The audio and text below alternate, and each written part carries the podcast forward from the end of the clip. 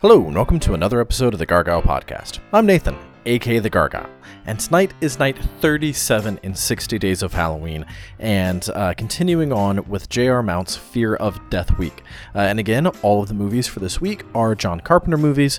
Well, almost all of them. One of them is a sequel based off of John Carpenter, uh, not actually directed by him.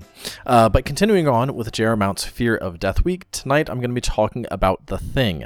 And unfortunately, Eric, aka The Chimerican, is not able to join me tonight. And it's a shame because, well, it's a lot of fun to podcast with him, and it's also really a shame for tonight's episode because tonight's movie is one of Eric's favorite movies. It was the first John Carpenter movie that he had seen, and so he absolutely loves it. And there were going to be a lot of things that he and I were going to talk about, but unfortunately, he wasn't able to make it. But that just means that there's even more for us to dive into when we get to the analysis episode. Uh, so, on tonight's episode, I'm going to be talking about The Thing from 1982. And just like all of the other reviews that uh, that Eric and I have been going through, I'm going to talk about what prior information did I have before viewing the film, what did I think of it from a technical standpoint, what did I think of it from an emotional standpoint, how rewatchable is it, and who do I recommend the movie for. All right, so in terms of what prior information did I have? Well, The Thing was also the first John Carpenter movie that I saw. And so I have so much history with this movie. I've seen it more times than I can count. Typically, if I'm introducing people to either horror movies or to John Carpenter, like my go to is The Thing. It is just, oh man, I, I love it, but I'll get into that in a minute. Um, so, yeah, I have seen this movie more times than I can possibly count. And so, uh, so yeah, my prior information is I've seen it a ton, and that absolutely has an impact on how I view it, because I'm not just watching it with the uh, the unexpected. I don't know what's going to happen next. I'm watching it with I know what's going to happen next, and I love it. And each time that I watch it, there's just a little bit more that I pick up on, or maybe there's just something so subtle that I didn't fully appreciate the first time. And so with each uh, with each viewing, my appreciation for the thing just grows and grows and grows. All right, so from a technical standpoint, the thing is gorgeous. I, I love this movie so much. And I know that I'm not to the emotional point yet, but it's almost impossible for me to talk about it even from a technical standpoint without mentioning just how much I absolutely love this movie. The the soundtrack has the characteristic Carpenter style, but it is so haunting and so perfect for this movie and it gives you that sense of of mistrust and isolation and just kind of general uneasiness. And I know that a lot of Carpenter music ends up having well, very similar themes to it might even say a lot of his music just kind of ends up sounding the same from movie to movie. And while some of that might be true, I, I just love this music so much. And unlike Halloween, I couldn't really pick this music out of a lineup. And I, I, really hate to say that, as much as I absolutely love John Carpenter's music, and as much as I think that the uh, the soundtrack that he uses with all of his movies is absolutely perfect and absolutely fitting for what the the theme of the movie is, everything except for Halloween, it all kind of blends together. And that, that's not necessarily a bad thing about any of the other movies. It's just, man, the theme to Halloween is just so iconic, and it's just some very very simple notes, but it just it sticks with you. So with the rest of his movies, again, it's not that it's not good. It's just it doesn't really stick with you quite as much. But I do love his very simplistic style. Well, I love his very simple, not simplistic, because I don't think that he's just there like holding down one note and saying, all right, yep, that's the soundtrack. I think that he really does put a lot into it and that he really does pair the music with the film. But it does kind of have that uh, simple ish style to it, but I absolutely love it. And the music for this film, it's just, again, so fitting and so perfect. Uh, from an acting standpoint, I think that the acting is amazing. Um, obviously, the performance that stands out the most is Kurt Russell because he's the lead of the film. Uh, but every other actor in the movie, just they play it so well. Like, there's not a single character that I think to myself, you know what? He's not the strongest. Like, they all play their part so incredibly well. They all feel very convincing. And I care about all of them even some of the characters that you don't get to know quite as much, Carpenter is still able to provide a very solid setting for the movie. And so, even for some of the characters that maybe you don't get to know quite as much, you still feel like you know them because of everything else that is happening. You still feel like you know how that character fits in with the interaction with everyone else because of what you're able to see from everyone else and from their interactions. And I think that says a lot that you're able to get so much from these characters with sometimes very, very little. And of course, I would be remiss to talk about, uh, or to not talk about, rather, Wilford Brimley in The Thing. Love Wilford Brimley. He's, yeah, it's, you know, impossible to see him in anything without thinking of diabetes. Diabetes commercials, I should say. Um, but but I love him. You know, he he is definitely a very solid character, and he also has a very interesting character arc over the course of the film. Not really going to get into that right now because avoiding spoilers, even though this movie is, uh, what, 36 years old at this point? It's a very old movie. But yeah, every single character I think does an absolutely amazing job, and I think every performance is a solid performance. Uh, in terms of creature effects, oh my god, the creature effects are amazing yes, some of them are absolutely dated, and some of them, when you watch them, might seem a little uh, comical at times. Uh, you know, you, you, can definitely see some of the, the puppetry at work, but it's practical effects. And so the things that you see, they are actually making happen. And first off, I just have so much respect for the ability to actually do practical effects and to make things happen on screen, or to make the things that you see on screen actually happen but these creature effects, even though some of them might look a little bit, li- even though some of them might look a little bit dated, they are still beautiful and they're still so terrifying. And yeah, maybe at some points the creature looks a little bit cheesy, but oh my god, at other times it is just utterly terrifying. No matter how many times I see this movie, no matter how much I know exactly what's going to happen next, there are still just some scenes that kind of make me go, a little bit and and I love that. I love the fact that no matter how many times I see this movie, the creature effects continue to have an impact on me. Um, this most recent viewing, uh, I watched it on Blu-ray, and the Blu-ray is oh my god, it's so beautiful. I can only imagine what the 4K restoration looks like. And if you have a chance to watch this on Blu ray or 4K, I absolutely recommend it. It is not like some movies that, um, that when there's a restoration at a higher quality, that it makes everything, that it like highlights the flaws. Not the case with the thing at all. In fact, watching, uh, watching this higher quality version of it, it feels like a modern horror movie. Again, yes, some of the technical components and with uh, with some of the creature effects look a little bit dated, but it still looks so much better than so many current CGI monsters that are just not believable at all. Um, all right, let's see what else. The uh, the creature was amazing. The acting was amazing. The music was amazing. Honestly, I can't really think of a technical piece about this movie that I do not love. Not all of it is perfect, not all of it is the most amazing, but I either appreciate it for its craft or I just, again, have such a strong connection with it because the thing is the first Carpenter movie that I've seen, and I have seen it so many times over the years that maybe even some of those flaws I almost find endearing.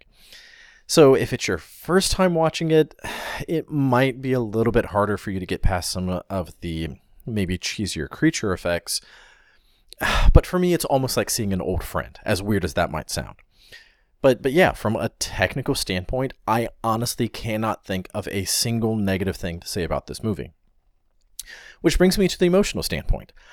I freaking love John Carpenter's The Thing. It I, I I think that I've already said this a few times.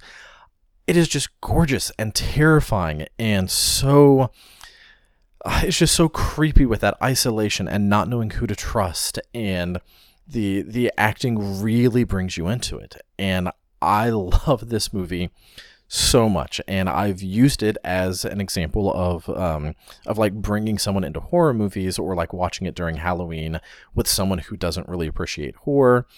And yeah, some of the jump scares and some of the creature effects they kind of get them a little bit, and the people that I'm watching it don't always appreciate that. But even with some of those components that they might not necessarily like, I've not shown the thing to a single person that hasn't enjoyed it, even people who do not love horror. And I think that that just says so much about how amazing this movie is and how well it has stood the test of time. I, I could probably go on and on and on. Um, and during the analysis episode, I am positive that I will when I'm talking with uh, with Eric and J.R. because we'll have a chance to actually go back and forth on some of this. But yeah, just in, in talking about the review and the emotional side of it, I freaking love it. It is one of my favorite movies, not just one of my favorite horror movies. It is one of my favorite movies of all time. I, I cannot think of a single negative thing to say about it. All right, so how rewatchable is this movie, you might ask? Totally freaking rewatchable. That shouldn't really be a surprise based off of everything else that I've just said, but yeah, I could literally watch this movie back to back. It is a little bit longer of a movie, uh, and so it can be kind of difficult to watch back to back. But but yeah, I uh, watching it for this review, I instantly want to watch it again. And this movie is actually going to show up on another list uh, coming up um, as we continue our 60 days of Halloween. And rather than being disappointed about that, like, oh man, we already reviewed this one, I'm like, oh, goody, I get to talk about this movie more than once. Much like Eric and I have already talked about Evil Dead multiple times uh, this year for 60 Days of Halloween, we are excited about the fact that we get to talk about the thing on multiple occasions um, during these couple of months. So, yeah, totally rewatchable. And, and it's not just rewatchable during Halloween. Like, there are some scary movies that really only work when you watch them during the Halloween season unless you're like a hardcore horror fan. But for a lot of people that only watch scary movies during Halloween, one of the nice things about the thing is because it is kind of a, uh, a sci-fi horror movie, it lends itself to being watched outside of just Halloween, and and I love it. And I, I just really can't stop saying that. I love the thing so much, and it is utterly and just completely rewatchable. All right. So, who do I recommend The Thing for? Like some of the other movies, like some of the other movies that we've talked about over the last couple of months, I recommend The Thing for literally everyone. There are going to be some people out there who don't like it. Um, there's some swearing, but you know, not really enough to be um, like swearing every other word. It's not like that. But there is some swearing. And I know that some people that bothers, um, so I feel like it's important to note uh, at times. And I know that some people aren't going to like the blood and the guts and the gore and the violence because the thing is kind of a body horror movie.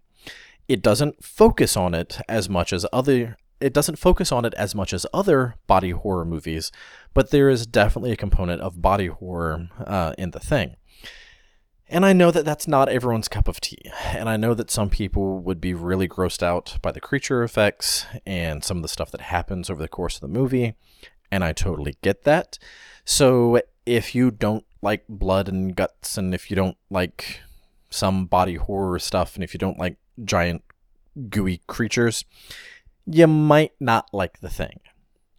But again, like the thing really is the kind of movie that I can recommend to just about everyone. Wouldn't recommend it to my mom, but, you know, other than that, if you enjoy sci fi, if you enjoy horror, if you enjoy John Carpenter, if you enjoy Kurt Russell, then I don't see any possible reason why you would not absolutely love the thing. All right, so uh, this was a little bit shorter of an episode than some of the ones that Eric and I do together, but that's my take on the thing. It is practically perfect. Much like Mary Poppins, it is practically perfect in every way, but without being too full of itself. I love it. It's gorgeous. It's beautiful. You need to go watch it immediately. All right, so if you enjoyed this episode, uh, be sure to go back and check out the previous episodes in our 60 Days of Halloween. Uh, be sure to follow me on Facebook and Instagram at The Gargyle Podcast, on Twitter at Gargyle Podcast, and on Letterboxd at The Gargyle. Uh, and follow Eric on Twitter at The Chimerican, on Instagram at Chimerican Reviews, and on Letterboxd at Eric Jay That's spelled out J A Y. Uh, and be sure to subscribe on iTunes, Google Play, Stitcher, or Anchor.fm. Just do a search for The Gargyle Podcast. That's G A R G Y L E, because it is a gargoyle wearing an Argyle sweater. Um, and here comes the part where I go through all of the fun horror things happening uh, in the coming weeks and months. The Frightening Ass Film Fest is going to be in Chattanooga, uh, October 27th and 28th. Uh, been the last few years, and it is absolutely an amazing horror fest. Definitely recommend checking that one out. Uh, the Knoxville Horror Film Fest in Knoxville is going to be October 18th through 21st. Uh, they already have the lineup out, and it is an amazing lineup of horror movies. Been the last couple of years to that one as well, and I absolutely love Knoxville Horror Film Fest. Cannot recommend it enough. And leading up to the Knoxville Horror Film Fest, uh, Central Cinema, which is where part of the Knoxville Horror Film Fest is going to take place, has an amazing lineup of horror movies all October long. You've got some Universal monsters, you've got The Thing, which we talked about tonight. You've got Tales of Halloween and uh, The Boxer's Oven, Frankenstein, Bride of Frankenstein, just so many amazing horror movies all month long. Support Central Cinema in Knoxville, Tennessee, uh, and definitely make it out to uh, the uh, Knoxville Horror Film Fest if you are able to. And even here in Cleveland, Tennessee, we've got some horror goodness going on this month as well. The Cleveland Bradley County Public Library is going to be playing a horror movie every Wednesday night during the month of October. On October 10th, it's going to be The Others. October 17th is going to be Lost Boys, and October 24th is Dracula Untold. Make sure to follow their Facebook page for more information about that. And the $5 Film Podcast and the Gargyle Podcast have teamed up to bring you family friendly Fright Night at the venue Creekside. Uh, it's going to be $5 for entrance to the movie and $5 for all you can eat tacos, uh, followed, fo- followed by some discussion between me and Rob from uh, the $5 Film Podcast.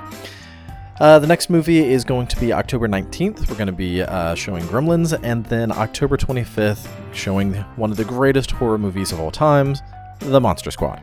So if you can make it out to either of those, uh, please make sure to do so. Lots of fun, lots of um, really good horror good things coming up. Make sure to make sure to follow Five Dollar Film Podcast and follow their Facebook page. Join Movies and Tacos Complete Me, and just engage in some really fun horror movie discussion. And if you can't make it out to any of these events, of which there are many in Southeast Tennessee, then at least get together with some friends, watch some movies together, put together a horror double feature um, based off of, well, just whatever you enjoy. And if you need some recommendations for what kinds of horror movies to play, then, well, you've got at least 32 recommendations based off of the episodes that Erica and I have been going through. Um, but, you know, if you want something different, then reach out to us. Reach out to me, reach out to Eric, reach out to Rob from $5 Film Podcast. Let us know what kind of movies you enjoy, and we'll be more than happy to let you know what horror movies we recommend uh, to show with a group of friends. So, get out there, support your local library, support your local theater, uh, support indie artists, support indie filmmakers, support horror movies. Just get out there and support the things that you enjoy and do the things that you enjoy. Again, put on some movie nights with you and your friends. Invite some friends over and just make it a thing because Halloween is a lot of fun. Horror movies can be a lot of fun, and some horror movies are absolutely uh, just amazing experiences to share with others. So get out there or stay in and enjoy some horror goodness leading up to Halloween. Again, tons of stuff going on here in Southeast Tennessee between Chattanooga, Cleveland, and Knoxville, so plenty of things to choose from. All right, so now, after all of that rambling, that's been it for this episode of the Gargyle Podcast. I'm Nathan, aka The Gargyle, and as always, you can find me where geekery and horror movies abound.